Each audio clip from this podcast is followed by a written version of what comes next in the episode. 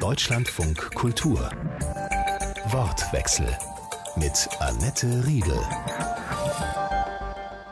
Herzlich willkommen. Wir haben uns das Thema Landwirtschaft der Zukunft für diesen Wortwechsel ausgesucht. Wir haben das Thema nicht nur deshalb gewählt, weil wir aktuell mitten in der Erntezeit sind, sondern auch, weil sich in der Landwirtschaft nahezu Revolutionäres anbahnen könnte. Durch Robotik, also Digitalisierung und grüne Gentechnik. Das kann man begrüßen, das kann man aber ebenso gut sehr kritisch sehen. Namentlich Gentechnik ist äußerst umstritten, auch bei unseren Hörerinnen und Hörern im Übrigen. Und so ist das Thema hier heute nicht zuletzt eine Reaktion auf Anregungen von einigen aus unserer Hörerschaft. Es diskutieren mit uns Reinhild Benning von der Deutschen Umwelthilfe, der Ökolandwirt Bernd Schmitz, der Agrarwissenschaftler Martin Keim und Katrin Moos, Agrarökonomin am Thünen-Institut, dem Bundesforschungsinstitut für ländliche Räume, Wald und Fischerei. Katrin Moos war in ihrer Eigenschaft als Bundesvorsitzende der Deutschen Landjugend gleichzeitig Co-Vorsitzende der Kommission zur Zukunft der Landwirtschaft. Die hat jetzt der Bundesregierung kürzlich ihren Bericht vorgelegt. Frau Moos, es ist schon bemerkenswert, wenn Vertreter von so unterschiedlichen Interessen wie diejenigen von Landwirtschaft, Umweltschutz, Handel, Wissenschaft und Verbraucher im Bericht dieser Kommission einstimmig fordern, dass die Landwirtschaft deutlich ökologischer und nachhaltiger werden muss. Ist das ein Eingeständnis, dass auf den Feldern und in den Stellen so einiges gegenwärtig schiefläuft? Ich würde nicht sagen, dass es ein Eingeständnis ist, dass etwas schiefläuft, aber ich denke, es ist ein Eingeständnis, dass wir Veränderungen brauchen. Wir stecken aber auch schon mitten in Veränderungen drin. Was aber ein ganz wichtiger Aspekt auch für die Landwirte ist, dass eben auch die finanzielle ähm, Durchsetzbarkeit gegeben ist. Also mehr Umweltschutz, mehr Tierschutz, aber eben auch mehr finanzielle Gelder, um dies gewährleisten zu können. Reinhild Benning ist Agrarexpertin bei der Deutschen Umwelthilfe, selbst auf einem Hof im Münsterland groß geworden. Wir wollen diskutieren über die Rolle moderner Technologien auf dem Lande, was sie können oder eben auch nicht. Zum Stichwort Digitalisierung und künstliche Intelligenz auf dem Land kommen wir dann noch später in der Sendung. Erstmal konzentrieren wir uns auf das Thema Gentechnik. Zum Verständnis, damit wir alle hier wissen, wovon wir reden. Was ist gemeint, wenn von Gentechnik die Rede ist? Wenn wir von Gentechnik reden, dann reden wir von etwas anderem als Züchtung.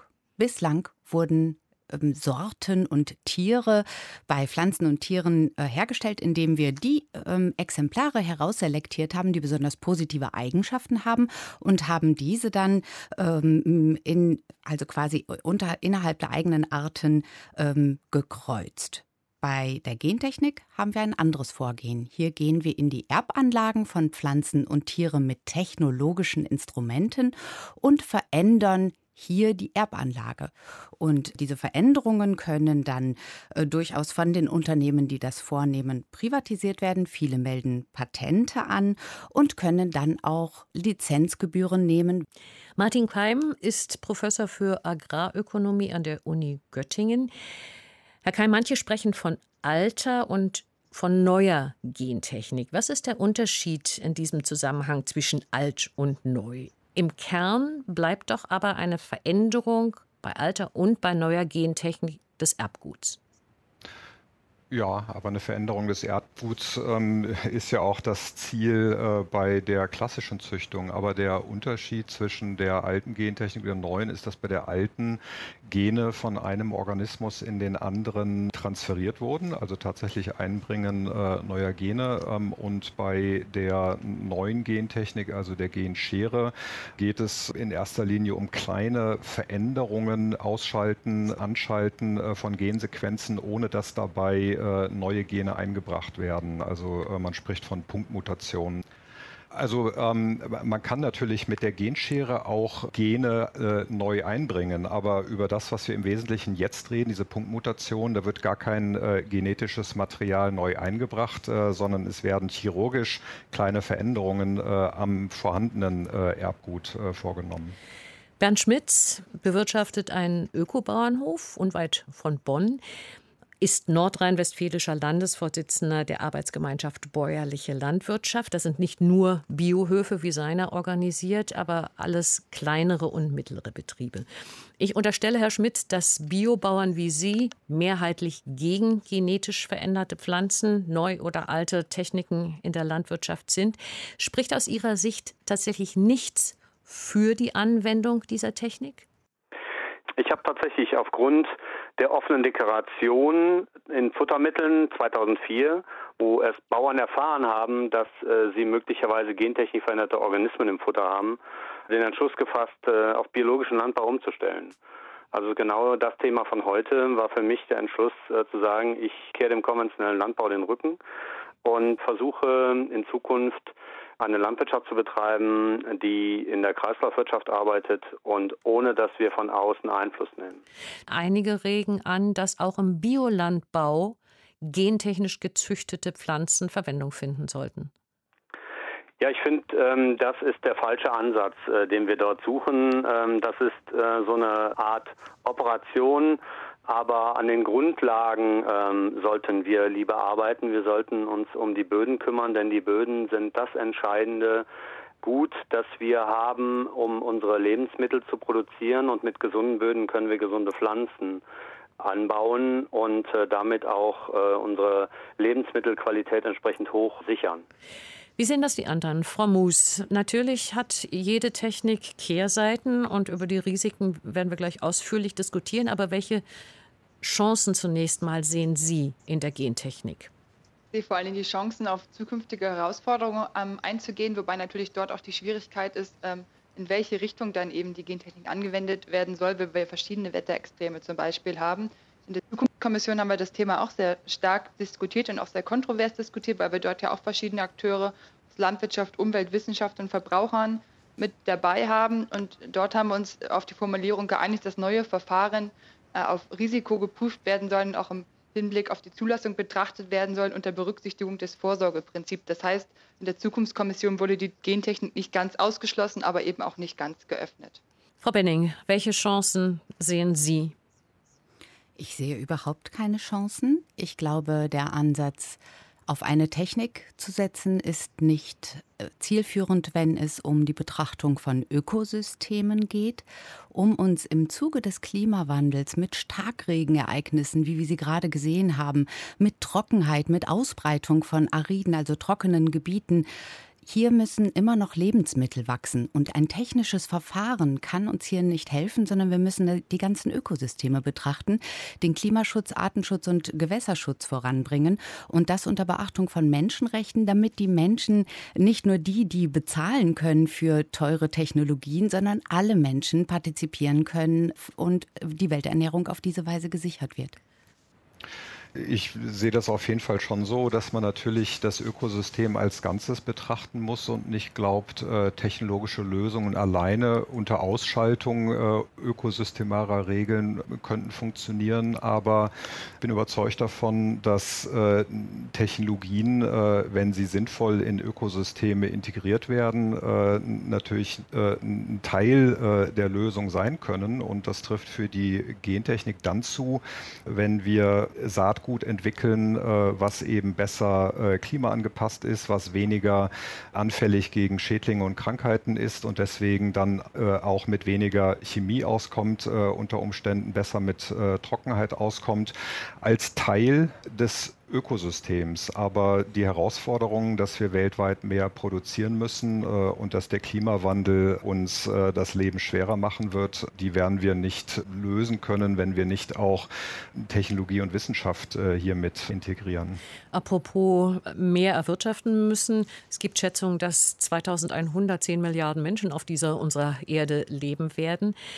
Muss man dann sich zumindest überlegen, ob diese Technik bei der Kritik, und die werden wir gleich noch ausführlich üben daran, aber das zumindest erwiesen ist, dass sie höhere Erträge bringt, je nach Pflanze 10 Prozent mehr oder 30 Prozent. Manche sagen sogar, einige Ernten würden 50 Prozent höher ausfallen mit Hilfe von gentechnisch veränderten Pflanzen.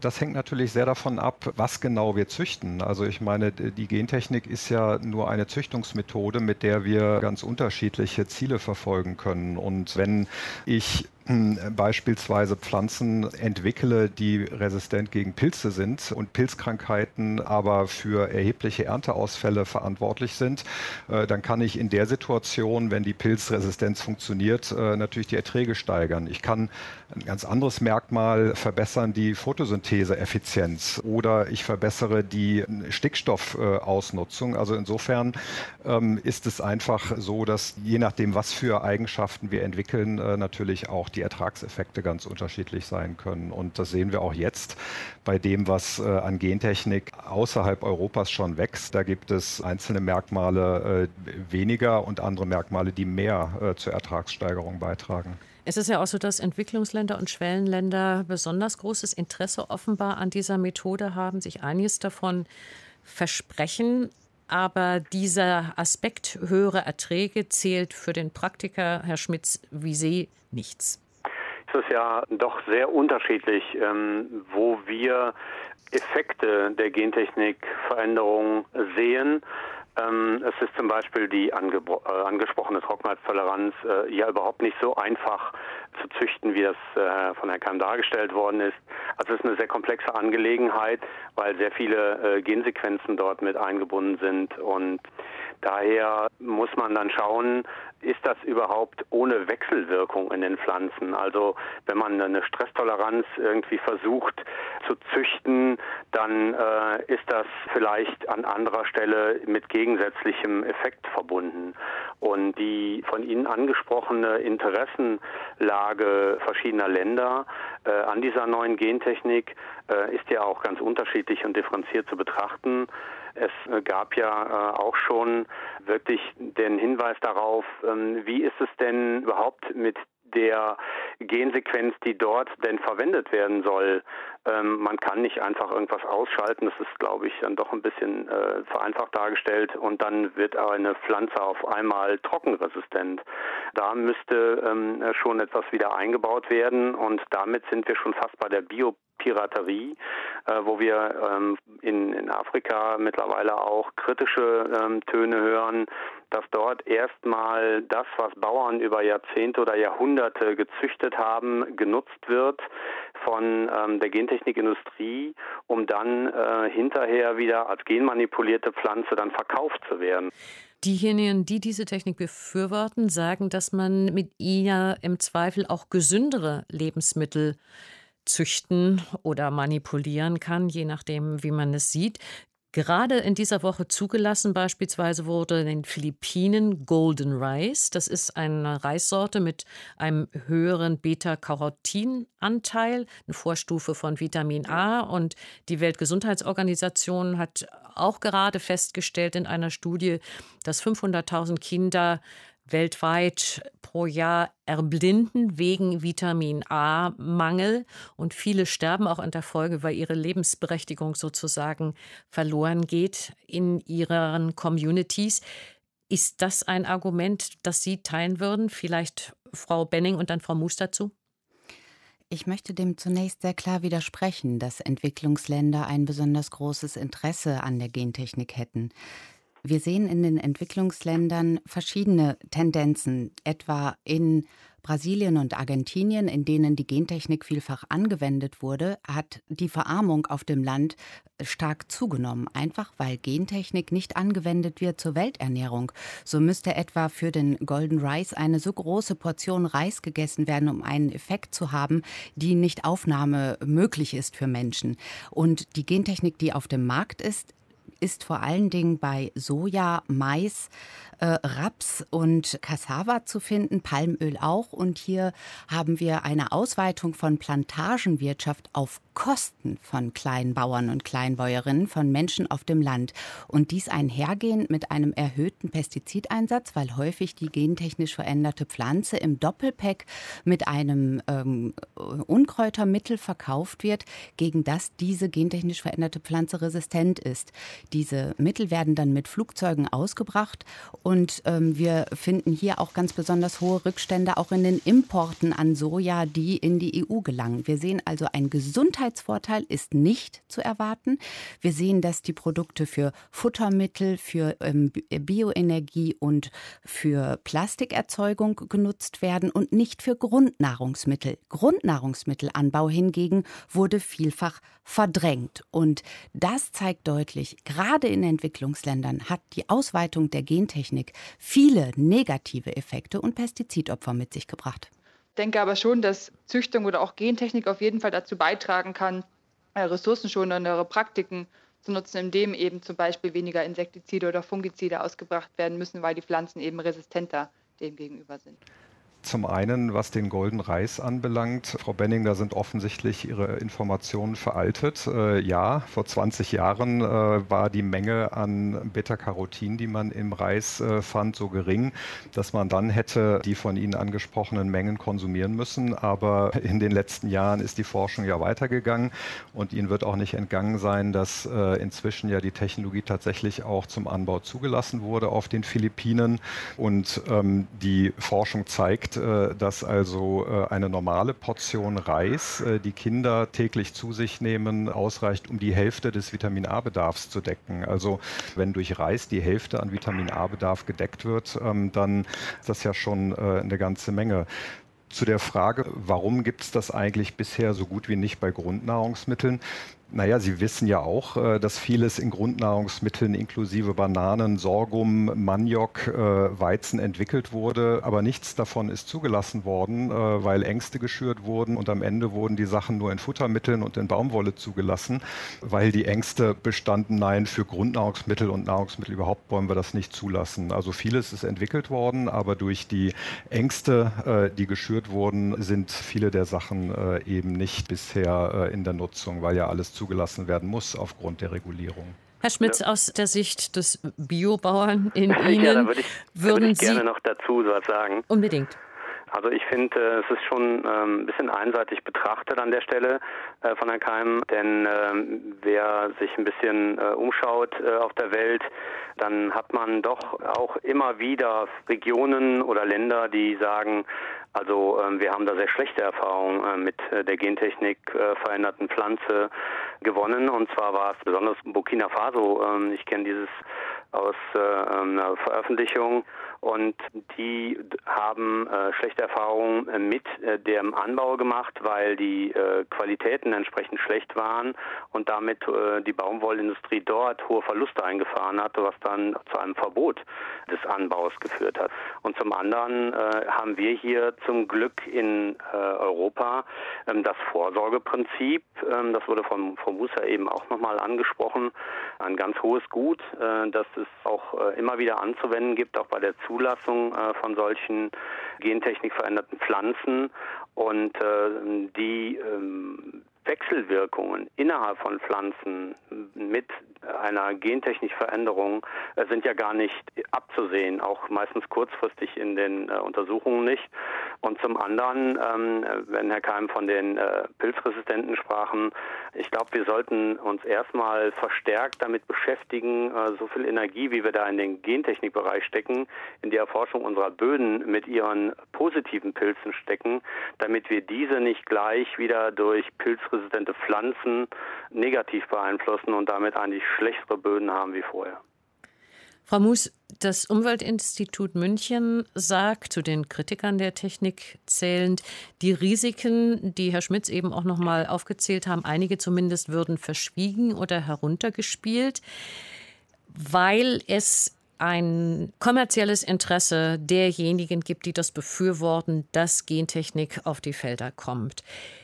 Sie versprechen sich und anderen damit, dass der Welthunger bekämpft werden kann, dass man weniger spritzen muss und dass sich auch die Folgen des Klimawandels abmildern lassen. Können Sie diese Überzeugung teilen? Ist das das auch, was man als Botschaft an die Öffentlichkeit weitergeben sollte? Ich denke schon, dass Gentechnik auf jeden Fall positive Effekte hat. Ähm, ich teile aber nicht grundsätzlich die Einschätzung, dass diejenigen, die das quasi erzeugen, äh, ein Interesse daran haben, Nachteile zu ähm, verschweigen. Ich glaube, das ist ein ausdifferenziertes Bild. Man muss es diskutieren und auch bei uns im Verband wird viel diskutiert. Wir haben Landwirte und Winzer, die ökologisch und konventionell wirtschaften. Wir haben aber genauso gut auch Landjugend, die, die einfach nur Verbraucher sind im Verband. Und auch wir diskutieren kontrovers über Vorteile und Nachteile, äh, haben noch keine schlussendliche Meinung gefunden, ob wir das jetzt befürworten oder eher kritisch sehen. Aber ich glaube, das kann man so ganz nicht sagen, wie Sie es gerade beschrieben haben. Inwieweit ist, selbst wenn man sich für diese Technik verwenden würde, es ohnehin etwas, was nur für die Agrarindustrie in Frage kommt. Also 80 Prozent ist die Zahl, die ich gefunden habe. Der äh, Landwirtschaft wird betrieben von kleinen oder Kleinstbetrieben. Gentechnisch erzeugtes Saatgut könnte patentiert werden, davon haben wir schon gehört, und würde kosten. Würde sich die Abhängigkeit der Bauern dadurch verstärken, beziehungsweise wäre es eben einer großen Anzahl von ihnen überhaupt nicht möglich, mit dieser Technik zu arbeiten und sie hätten damit dann unter Umständen Wettbewerbsnachteile? Also ich glaube, wir müssen noch mal einen Schritt zurückgehen äh, und schauen, worüber wir reden. Die Forschungsmethode, die kann ja angewendet werden von Firmen und auch von öffentlichen und von kleinen und von großen Unternehmen. Und ob es patentiert wird oder nicht, ähm, das ist ja eine äh, Entscheidung, die treffen wir als äh, Gesellschaft letztlich. Ähm, und äh, natürlich kann man Gentechnik auch anwenden ohne Patente. Dann werden die großen Firmen nicht mehr so großes Interesse daran haben. Das ist aber ja vielleicht nicht so schlimm. Also ich sehe schon ein Problem daran, wenn wir ein Werkzeug, was ganz viel Potenzial hat, ausschließlich groß großen Firmen äh, überlassen, äh, denn dann werden nicht diejenigen Merkmale entstehen, äh, die für Kleinbauern besonders relevant sind. Aber wenn wir die öffentlichen Forschungseinrichtungen, die internationalen Agrarforschungszentren forschen lassen und es nicht äh, so ineffizient regulieren, dass es so teuer wird, dass es am Ende nur die äh, Bayers und Monsantos dieser Welt bezahlen können, dann können wir auch sicherstellen, dass es für Kleinbauern zugänglich ist. Ähm, denn na klar, ein Kleinbauer kann einen großen Nutzen davon haben, wenn er höhere Erträge und weniger Schäden hat, äh, solange ähm, der Kleinbauer oder die Kleinbäuerin Zugang zu dem Saatgut hat. Und wenn es von einer öffentlichen Einrichtung entwickelt wurde, dann spricht auch nichts dagegen, dass das äh, ohne Aufpreis gegenüber anderem herkömmlichen Saatgut an die Bauern abgegeben wird. Also das ist die Frage, äh, wie gehen wir eigentlich politisch und gesellschaftlich damit um? Wir müssen natürlich schon sicherstellen, dass äh, diejenigen, die es am nötigsten brauchen äh, und am wenigsten äh, Geld haben, auch davon profitieren können. Das ist ganz wichtig. Das sieht man bei der Deutschen Umwelthilfe anders, nehme ich an, Frau Benning. Was ich ebenso sehe, ist, dass äh, der Zugang zu erschwinglichem Saatgut gegeben sein muss. Dass Patente dem entgegenstehen, ist klar. Aus meiner Sicht gibt es zwei Dinge zu beachten. Auf der einen Seite, auch wenn wir nochmal auf den Vitamin A-haltigen Reis äh, zurückkommen, ist es wichtig, dass Erzeugerinnen und Erzeuger bzw. Menschen überall auf der Welt genügend Einkommen erzielen, um hochwertige Lebensmittel für eine ausgeglichene Nährstoffbilanz kaufen zu können. Das heißt, wenn ich irgendwo Gentechnik oder ein irgendwie züchterisch verbessertes Produkt anbiete, dann müssen die Menschen es auch kaufen können. Ich bin dagegen, eine Technologie zu implementieren, die im Labor entwickelt wird und daher Eigentum der Entwickler äh, ist, in aller Regel große Konzerne, anstatt zu sagen, wir denken systemisch, einmal von den Ökosystemen her, aber dann auch von den sozialen Systemen her. Frau Mus, bei der Landjugend sind ja nicht nur Vertreter der großen Höfe, sondern auch kleinerer Höfe vertreten. Wie sieht man das bei Ihnen? Wäre der Zugang, wer auch immer sich dafür eines Tages entscheiden würde, zu gentechnisch verändertem Saatgut etwas, was sich nur die Großen leisten könnten? Also wenn, dann muss immer alles für alle zugänglich sein. Da sollen weder große noch kleine Bevorder benachteiligt werden. Wichtig ist aber, wenn man von Deutschland spricht, dass wir natürlich auch die Standards äh, der Welt mithalten müssen. Das heißt, dass die Standards, die wir in der EU haben, eben auch für Importe aus Drittländern gelten müssen. Ansonsten sind wir nachher in der Wettbewerbsnachteil in Deutschland und in Europa. Das ist auch immer noch ein sehr wichtiger Aspekt, den wir bei vielen Punkten mitbedenken, wenn wir in der Landjugend über das Thema Landwirtschaft und auch Veränderungen in der Landwirtschaft sprechen. Herr Spitz, für Biobauern ist das Ganze natürlich auch dann ein Problem, dass man nicht hundertprozentig sicher sein kann, dass genverändertes Saatgut, wenn die Pflanzen aufgehen, nicht auch auf Biofelder gerät und vor allen Dingen, dass ein Prozess einmal freigesetzt unumkehrbar, also nicht rückholbar ist. Ja, die Koexistenz, die Sie ansprechen, äh, betrifft ja nicht nur die äh, biologisch wirtschaftenden Betriebe, sondern sie betrifft eigentlich alle Betriebe, ähm, die nicht mit Gentechnik arbeiten wollen. Wer wir heute, sagen wir mal, freizügig davon ausgeht, man könnte an jeder Ecke in Deutschland irgendwo äh, gentechnisch veränderte Organismen einsetzen, der nimmt eigentlich den Menschen, den Bauern oder auch anderen Anbauern in heute schon vielfach kleineren äh, Einheiten die Möglichkeit zu sagen, ich will das aber nicht auf meinem Acker haben. Dadurch, dass wir Auskreuzungen äh, nicht vermeiden können in, bei, nach dieser Anwendung dieser Technik, kann das für uns hier überhaupt kein Thema sein, wenn wir Koexistenz und anschließend auch die Wahlfreiheit des Verbrauchers weiterhin großschreiben wollen. Denn wir wollen eine Wahlfreiheit für jeden, der anbaut und auch der konsumiert. Aus meiner Sicht ist es immer noch eine Frage von Gewinnstreben dieser anbietenden Unternehmen. Es sind ja jetzt keine Hilfsorganisationen, sondern es sind gewinnorientierte Unternehmen, die natürlich mit Kapitalisierung der Landwirtschaft äh, ihre Gewinne umsetzen wollen. Und die Gentechnik ist eine der Mittel dazu. Sie hören Deutschlandfunk Kultur mit der Sendung Wortwechsel. Wir diskutieren hier heute über die Landwirtschaft der Zukunft im Allgemeinen und im Speziellen darüber, welche Potenziale, aber eben auch welche Gefahren sich ergeben beim Einsatz von Gentechnik und durch die fortschreitende Digitalisierung. Es diskutieren Reinhild Benning von der Deutschen Umwelthilfe, der Ökolandwirt Bernd Schmitz, der Agrarwissenschaftler Martin Keim und die Bundesvorsitzende der Deutschen Landjugend Katrin Moos.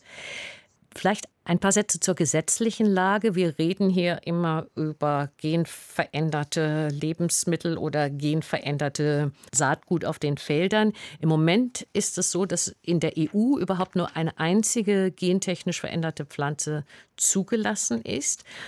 Das ist eine Maissorte. Allerdings haben einige Länder davon Gebrauch gemacht, von der Möglichkeit, auch die zu verbieten. In Deutschland gibt es seit 2009 ein Anbauverbot. Ist es gut, dass es dieses Anbauverbot gibt? Aus meiner Sicht ist es selbstverständlich gut. Allerdings fehlen noch einige Regulierungen.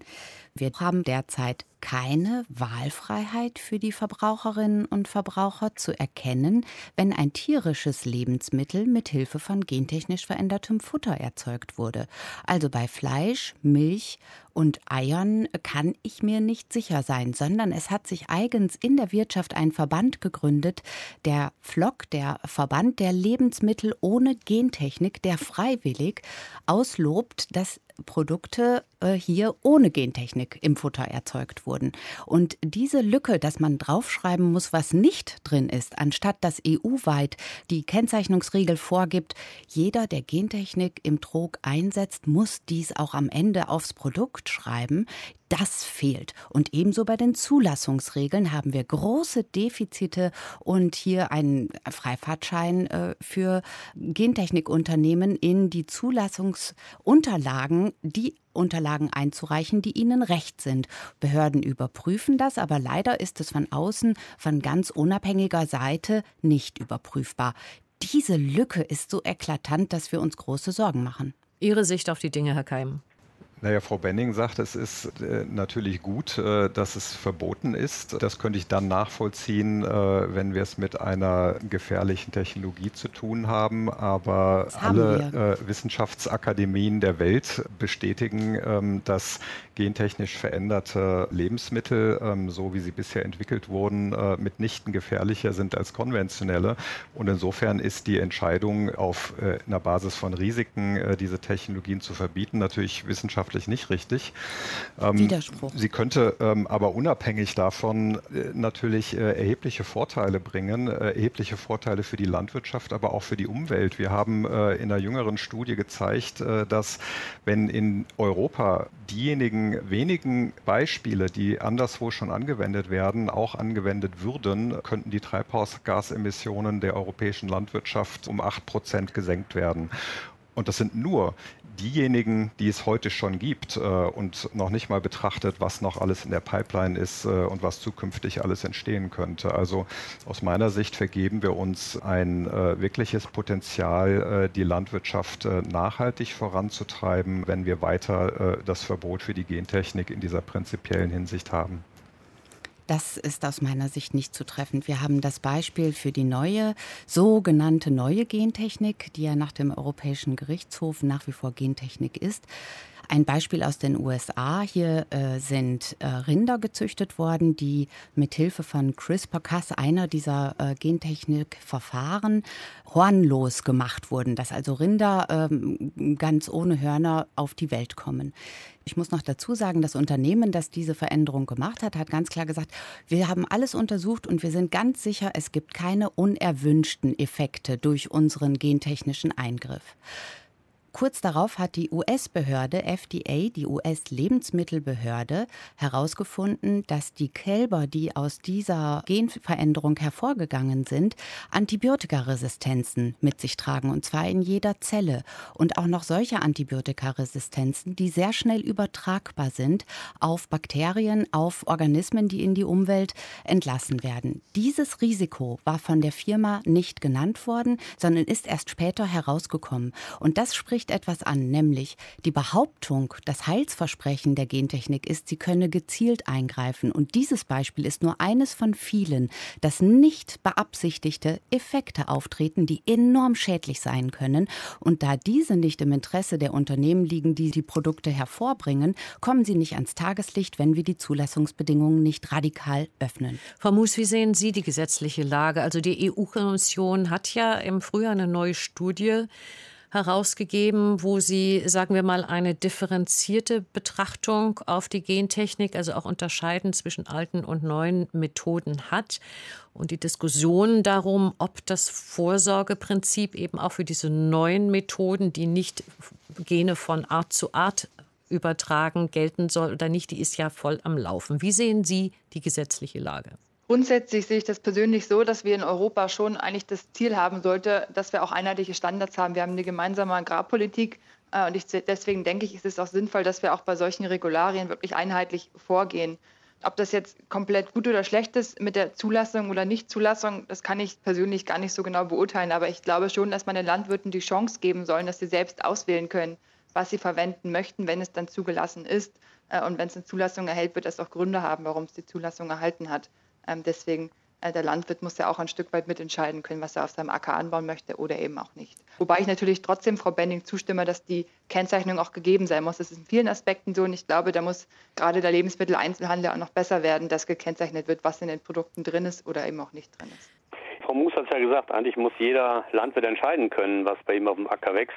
Und das ist eben bei Pflanzen die über Bestäubung zum Beispiel sich äh, vermehren und äh, damit keine Feldgrenzen mehr kennen, überhaupt nicht sicherzustellen, wenn wir Flächen haben von möglicherweise Anbau mit Gentechnikveränderungen und Flächen eben, wo der ähm, Bauer ganz klar sagt, ich möchte da überhaupt äh, keine Anwendung in der Richtung auf meinem Acker haben.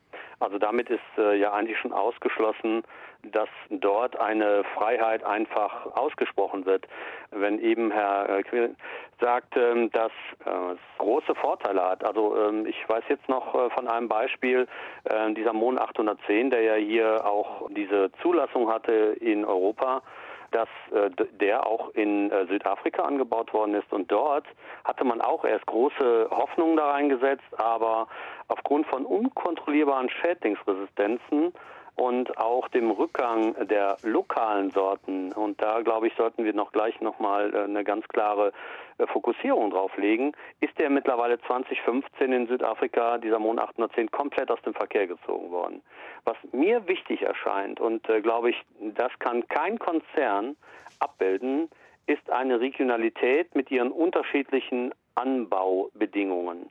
Wenn wir alleine einmal schräg durch Deutschland gucken, irgendwo zwischen Baden-Württemberg, Hessen, Brandenburg, Mecklenburg-Vorpommern, äh, an jeder Stelle gibt es unterschiedliche Bedingungen und wir brauchen eigentlich regional angepasste Sorten. Das kann eigentlich nur eine regionale und äh, von den Bauern selbst durchgeführte Züchtung geben. Wir haben alleine dadurch, ähm, dass wir äh, viel zu sehr das aus bäuerlicher Hand abgegeben haben, eine Reduzierung des Angebots und damit auch eine Reduzierung der Vielfalt. Und wenn wir von Biodiversität heute in der Diskussion sprechen, dann sollten wir auch in den Bereich unserer Anbaufrüchte beim Lebensmittel darauf achten, dass wir eine Biodiversität haben, dass wir dort eine Vielfalt an Sorten in den einzelnen Spektren haben, denn das gibt uns eine Sicherheit für Entwicklungen, die wir im Moment nicht absehen können, die auf uns zukommen werden und äh, den Anbauverfahren ganz neue Herausforderungen bringen. Wie sehen das die anderen? In 30 Jahren sind möglicherweise tatsächlich keine gesundheitlichen Schäden für Menschen nachweisbar durch die Gentechnik, aber die Techniken könnten eine Bedrohung für die Artenvielfalt sein, wie Herr Schmitz eben angedeutet hat? Richtig. Ich würde ganz gerne einmal ganz kurz auf das Beispiel von Herrn Schmitz äh, mit dem insektenresistenten Mon 810 in Südafrika, weil das ähm, würde ich ungern so stehen lassen, denn tatsächlich wird er heute nicht mehr angebaut äh, in der Technologie. Die ist nämlich 25 Jahre alt und sie wird deswegen nicht mehr angebaut, weil es inzwischen viel, viel bessere Insektenresistenzen gibt. Also natürlich geht die technische Entwicklung weiter und wenn jetzt der Eindruck kreiert wird, das wird nicht angebaut, weil alles schiefgelaufen ist, äh, dann stimmt es nicht. In Südafrika wird weiterhin erfolgreich insektenresistenter, gentechnisch veränderter Mais angebaut. Nur sind das eben neuere Technologien, die da heute zum Einsatz kommen. Und die Frage zur Diversität. Wir müssen aufpassen, natürlich, dass wir Sortenvielfalt, dass wir Artenvielfalt und auch natürliche Vielfalt erhalten. Und die Gentechnik verbessert das nicht und verschlechtert das nicht per se. Aber wenn wir die Gentechnik richtig einsetzen, nämlich dann, wenn wir sie nicht nur in Soja und Mais und Baumwolle einsetzen, sondern wenn wir sie einsetzen in vielen Kulturarten äh, und damit ähm, das Spektrum der Arten und Sorten erhalten, dann kann es natürlich zur Diversität beitragen. Und insofern ist das, glaube ich, wirklich eine Frage, wie wenden wir es an und wer wendet es an. Um Aber alleine das Verfahren ist doch patentiert und äh, da ist doch heute schon auch für die Firmen notwendig, dass sie äh, Patentrechte dort bezahlen.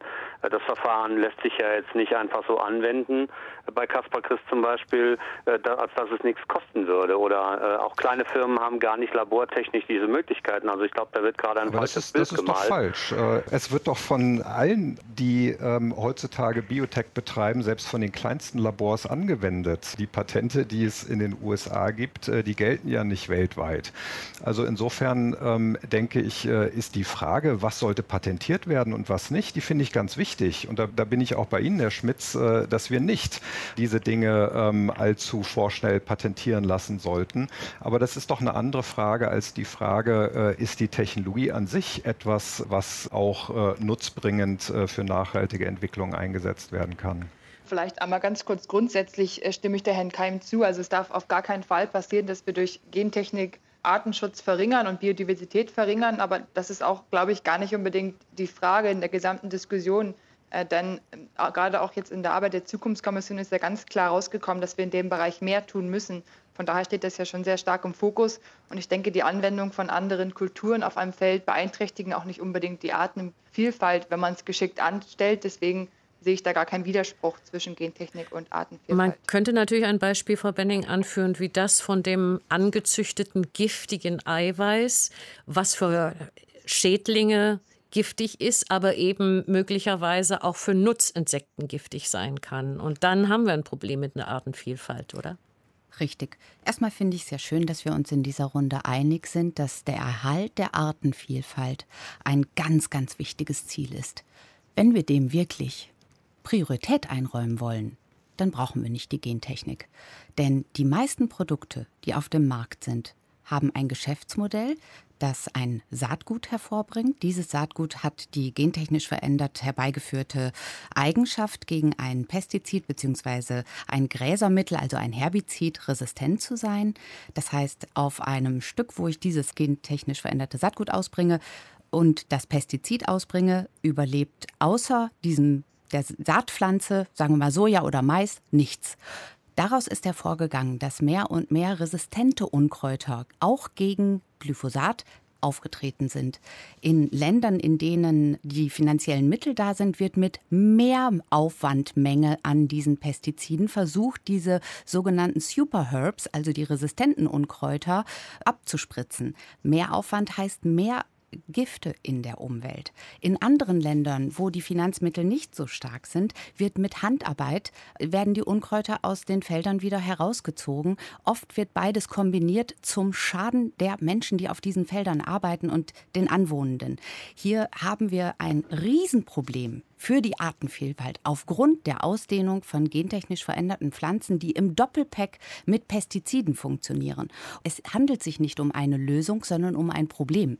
Aber Frau Benning, ich gebe Ihnen vollkommen recht, äh, dass die Herbizidtoleranz, so wie sie angewendet wird in Nord- und Südamerika, schädlich äh, für die Diversität ist. Ähm, da sind wir uns völlig einig. Aber wo wir uns nicht einig sind, wir können doch Gentechnik nicht mit Herbizidtoleranz gleichsetzen. Das ist doch nur ein Merkmal äh, und das können wir verbieten, wenn wir das wollen. Das am Aber, weitesten verbreitete Merkmal unter den gentechnisch veränderten Pflanzen weil andere nicht zugelassen wurden, weil äh, Ängste geschürt wurden, äh, genau auf der Basis zu sagen, ähm, das ist alles gefährlich, was nicht stimmt. Also Herbizidtoleranz ist für mich auch eine Technologie, die nicht zur Diversität beiträgt, eher umweltschädlich ist. Aber das ist ja die Frage, was entwickeln wir und äh, was erlauben wir am Ende auch. Vieles wird entwickelt, aber nur dann, wenn es zugelassen wird, kann es ja auch genutzt werden. Und wenn wir alles verbieten, dann bleiben wir auch in 20 Jahren noch dabei, dass die Herbizidtoleranz das einzige Beispiel ist, äh, weil das vor 30 Jahren zugelassen wurde und äh, seitdem äh, nichts in Europa jedenfalls nichts weiter zugelassen wurde. Ich würde gerne im letzten Teil dieser Diskussion nochmal das Spielfeld bzw. den Acker wechseln. Wenn Landwirtschaft der Zukunft ökologischer werden muss. Und da scheint mir große Einigkeit auch in dieser Runde zu bestehen. Und natürlich haben wir auch den Klimaschutz im Blick. Und wenn man weiß, dass rund ein Viertel weltweit der Treibhausgasemissionen in der Landwirtschaft erzeugt werden, Lachgas durch Kunstdünger, Methangas durch Tierhaltung, CO2 durch Landmaschinen und Bodenbehandlung, dann ist als Frage eben auch im Raum, welches Potenzial denn die Digitalisierung der Landwirtschaft hat, um diese Emissionen zu senken, schonender mit den Böden umzugehen und auch mit den Wasserressourcen. Also Digitalisierung, Landwirtschaft 4.0. Welches Potenzial hat das aus Ihrer Sicht? Vielleicht mache ich sozusagen aus der Praxis heraus, so wie Frau Mus das auch könnte, äh, den Anfang. Uns unterscheidet da vielleicht eben die Anbaugröße. Ich bin hier in einer sehr kleinen, flächigen Struktur unterwegs und äh, muss schon schauen, was ist denn möglich in dem Anwendungsgebiet, auch finanziell. Zum Beispiel, wir reden in den letzten Jahren von einer zunehmenden Kapitalisierung in der Landwirtschaft, sodass eigentlich Erträge abfließen in die Industrie und äh, eigentlich den Höfen weniger zur Verfügung steht. Wir haben natürlich vielleicht auch in dem Bereich äh, des Bioanbaus im großflächigen Sektor äh, Möglichkeiten, mit sehr fein gesteuerten Maschinen zu arbeiten. Wovor ich aber warne, ist, dass wir den Global Playern der Konzerne Glauben schenken, dass wir dort einfach mal unsere Daten der Ernte, der Düngung und der Bodenbearbeitung diese erfassen lassen, um sie dort eben verarbeiten und als Empfehlung wieder zurückkoppeln zu lassen. Denn äh, Daten ist das, was wir als Bauern auch für uns als Kapital sehen müssen. Und äh, das gehört eigentlich den Bauern selber und das gehört nicht in den Bereich der großen Unternehmen, die die Digitalisierung gerade fördern. Frau Mus, die Landjugend, unterstelle ich, hat wahrscheinlich eine gewisse Technikaffinität, mehr vielleicht als die Generationen davor. Wie sehen Sie das? Es ist ja schon so, dass künstliche Intelligenz oder selbstlernende, vernetzte Maschinen in der Landwirtschaft zunehmen. Sie werden auch zunehmend autonom, in den nächsten Jahren, Jahrzehnten noch mehr. Ist die Zukunft der Landwirtschaft also digital?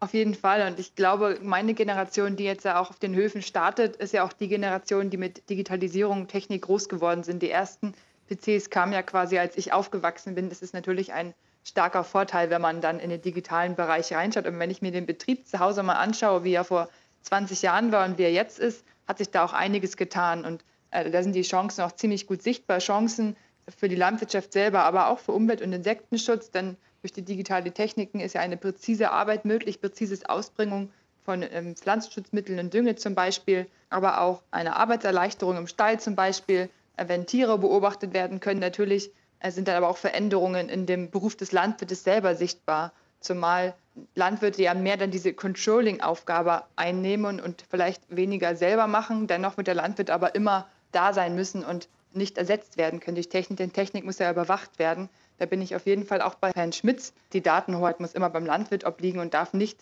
zur Überwachung von Landwirten selber eingesetzt werden, sondern lediglich für die Überwachung des Landwirtes in seinem Betrieb. Frau Benning, aus der Sicht der Umwelthilfe, wenn individualisierte Bodenbearbeitung, Ausbringung der Saat, Ernte, mithilfe von selbstlernenden Maschinen, die miteinander vernetzt sind, umweltschonender, weil individualisiert und auf die speziellen Verhältnisse angepasst passieren können, dann ist das doch auch im Sinne der Umwelt. Man muss immer schauen, welche Geschäftsmodelle stehen hinter den digitalen Instrumenten, die angeboten werden. Wenn ich mir die Farm-Management-Systeme, die derzeit auf dem Markt sind, anschaue, dann haben wir es meistens mit einem Programm zu tun, das für den Landwirt sozusagen vom Büro aus den Betrieb managebar macht. Und er sieht, äh, wo sind seine Landmaschinen unterwegs, äh, wie viel Saatgut und Pestizide und Düngemittel habe ich benötigt und ähm, was ist der Ertrag, den ich gerade erzielen kann, zum Beispiel für das Getreide, das ich anbaue. Aber genau dieser Dreiklang, dass die Landmaschine die Daten erhebt und auch oft ohne das Wissen des Landwirts, weil ich habe das äh, angefragt bei der EU-Kommission. Es gibt kein, noch keine Datenschutzrichtlinie für landwirtschaftliche Daten, die von Landmaschinen erhoben werden, weil es keine persönlichen Daten sind. Also erhebt auch der Landmaschinenhändler bzw. die Herstellerfirma diese Daten. Diese werden oft gekoppelt dann mit den ähm, Daten von Saatgutunternehmen, Pestiziden, Düngemittel und die wollen etwas verkaufen. Die wollen dem Landwirt etwas verkaufen. Und die Datenauswertung erfolgt häufig über über äh, Daten, riesen Big Data Konzerne wie etwa Apple, Google, Amazon sind in diesem Agrar Digitalgeschäft tief drin, denn sie können die Daten sehr schnell äh, auswerten und Algorithmen darüber jagen, sage ich mal, die für die Verkäufer von Saatgut, Pestiziden und Düngemittel wertvoll sind. Also kommen wir dahin, dass der Landwirt auf seiner Oberfläche eine Beratung bekommt, was er als nächstes tun sollte, was ein Geschäftsmodell der Saatgut- und Düngemittelindustrie ist und nicht ein Geschäftsmodell des Artenschutzes. Vor dem Hintergrund lade ich Landwirtinnen und Landwirte immer ein, kritisch zu hinterfragen, warum kann ich dann nur von einer Firma bestellen? Warum sind die Programme untereinander nicht kompatibel? Ist schon ein Nachhaltigkeits-TÜV entwickelt worden, um die tatsächlichen Vorteile für Erzeugereinkommen, Umwelt und Klima äh, eines digitalen Instrumentes angelegt worden? Denn das wäre unsere Forderung. Herr Keim, vielleicht mögen Sie darauf reagieren und auch noch die Frage mitnehmen, ob ganz egal, was man von dieser Technik und den Potenzialen oder eben auch den eben benannten Gefahren hält, ist sie sicherlich keine, die im globalen Süden zur Anwendung wird kommen können. Auch hier, das ist genau wie der Gentechnik, müssen wir trennen zwischen dem, was können wir wissenschaftlich entwickeln und dann äh, der Frage des Geschäftsmodells, äh, was äh, Frau Benning anspricht. Ich glaube, es scheint da Einigkeit zu herrschen, dass wir nicht das bekommen würden, äh, was wir wollen, gesellschaftlich und nachhaltig, wenn wir äh, Daten äh, den Global Playern allein überlassen. Aber ich würde es nochmal weiterdenken. Wir haben eine Entwicklung der letzten Jahrzehnte, wo Technik dazu beigetragen hat, äh, dass Feldgrößen größer wurden und das ist schlecht für die äh, Biodiversität. Das wissen wir. Ich glaube aber, dass wir mit digitaler Technologie, die sehr punktgenau arbeiten kann und auch Robotik, äh, die wegkommt von den teuren Arbeitskosten, sehr, sehr punktgenau agieren können und das auch auf ganz, ganz kleinen Flächen. Und das zu erschwinglichen Preisen, wenn die Wissenschaft weiter voranschreitet und das effizient macht und erschwinglich erschwinglich ist, dann kann das auch von Kleinbauern in Entwicklungsländern langfristig eingesetzt werden. Das ist eine längerfristige Zukunftsvision, aber ich glaube schon, dass die digitalen Technologien als solches äh, erstmal ein großes Potenzial bieten ähm, und wir müssen nur als Gesellschaft schauen, dass wir sie in die richtige Richtung lenken und nicht ähm, einfach nur die großen Firmen machen lassen. Eine Vision, der auch Sie, Herr Schmitz, als Biobauer zustimmen können? Also wir haben äh, auch auf unserem Betrieb zum Beispiel Datenerfassung innerhalb unserer Kuhherde, Anwendung dieser Daten und so weiter schon seit über 20 Jahren, wo der Landwirt auch Nutzen von äh, ziehen kann und wo es im Mensch- und Tierwohlbereich dann auch vielleicht Vorteile geben kann. Das, was wir einen Bezug äh, zu Pflanze und Boden haben, ähm, dann etwas stärker verlieren. Also ich wehre mich nicht gegen vernünftige kleine Anwendungen, da wo wir zum Beispiel mechanische Unkrautbekämpfung auch über Robotik vielleicht unterstützen können, wenn es, so wie Herr Keim das sagte, irgendwann finanzierbar ist. Aber für mich steht die Frage, wir brauchen doch äh, eine Mensch-Tier, auch Mensch-Pflanzen-Beziehung, damit wir überhaupt noch einen Bezug zu dem haben, was da passiert. Und ich glaube, für mich ist das auch eine Frage, sollten wir nicht äh, alles eine, einer Maschine überlassen, sondern auch noch andere Menschen mit einbinden, damit wir auch eine Wertschätzung und äh, wie auch Frau Moos immer äh, zu Beginn schon gesagt hat, eine Wertschöpfung in der Landwirtschaft. Frau Moos, sehen Sie denn die Gefahr, dass über mehr Digitales auf den Feldern und in den Stellen der Bezug der landwirtschaftlichen Arbeit der Bäuerinnen und Bauern zur Natur verloren geht? Die Gefahr sehe ich eigentlich gar nicht. Also ich glaube schon, dass sich die Arbeit ein bisschen wandeln wird, aber wenn man jetzt zum Beispiel den Make-Roboter nimmt, ähm, muss der Landwirt ja trotzdem durch den Stall laufen, um sich seine Kühe sehr genau anzuschauen. Und da sehe ich eigentlich auch die Chance, dass der Landwirt eben mehr Zeit hat, sich das Tier im Ganzen äh, anzuschauen. Also vom Kopf bis zum Fuß und eben nicht nur das Euter vor Augen hat, was er sonst im Make-Stand hätte. Also da sehe ich sogar einen Vorteil, die zusätzlich auch dem Landwirt noch eine bessere Work-Life-Balance vielleicht bietet, weil er flexibler gestalten kann, zu welchen Zeiten er dann eben durch den Stall läuft äh, und auch bei der Feldarbeit sehe ich die Gefahr nicht. Ich glaube, wenn man Landwirt auf dem Trecker sitzt, hat er auch nicht gerade das Bodengefühl unter seinen Füßen, weil er eben auf der Maschine sitzt. Und ich denke, wenn der Roboter fährt, ähm, muss der Landwirt ja trotzdem sich immer noch das Feld anschauen und auch Entscheidungen treffen, was wann wie durchgeführt wird, dass er vielleicht sogar fast noch mehr Bezug zum Boden eben wieder bekommt, weil die Maschine nebenher fährt und er parallel den Boden sich anschauen kann. Anstelle eines Resümees die Frage nach den Verbraucherinnen und Verbrauchern. Wenn Landwirtschaft ökologischer werden soll, nachhaltiger werden soll, muss sich nicht nur die Landwirtschaft ändern, sondern müssen sich auch die Ernährungsgewohnheiten der Menschen ändern. Also aus meiner Sicht unbedingt. Ähm, die Transformation hin zur Nachhaltigkeit kann natürlich nicht allein durch Technik gelingen, äh, sondern sie muss auch durch nachhaltigen Konsum gelingen, beides gleichzeitig. Und das heißt im Bereich äh, der Lebensmittel vor allen Dingen runter mit Verlust und Verschwendung und runter mit übermäßigem äh, Konsum tierischer Produkte, weil die besonders klima- und ressourcenintensiv sind. Auch ich sehe das äh, ganz wichtig. Wir sollten schauen, wie wir Landwirtschaft so weiterentwickeln, dass wir äh, Menschen wieder begeistern können von Gemüsen, die in unseren Regionen wachsen, wo wir im Moment viel zu sehr auf Import angewiesen sind. Und wenn wir Fleisch essen, äh, sollten auch alle schauen, wo ist der Ursprung? Also äh, ein Rind, was auf ökologisch wertvoll und klimaschonend wirkendem Grünland aufgewachsen ist, ist natürlich anders zu bewerten als wie ähm, das Fleisch von einem Mastbullen. Ganz genaues Hinschauen beim Konsum hilft uns in Biodiversität und auch in Klimaschonung insgesamt weiter. Ja, ich bin auch der Meinung, dass wenn wir etwas erreichen wollen, dass wir alle gemeinsam an einem Strang ziehen müssen, also Landwirtschaft und Verbraucher insgesamt, denn jeder muss seinen Beitrag leisten und kann etwas dazu beitragen. Äh, und für mich gehört vor allem der Punkt dazu, dass die Verbraucher auch quasi Wort halten müssen. Also das, was sie sagen, sie nachher in der Ladentheke auch umsetzen. Das heißt, höhere Tierwohlprodukte zu kaufen oder auch Waren mit einer höheren Nachhaltigkeit. Und dafür dann auch gegebenenfalls mehr zu bezahlen. Frau Benning. Ja, ich denke, Verbraucherinnen und Verbraucher haben eine große Verantwortung.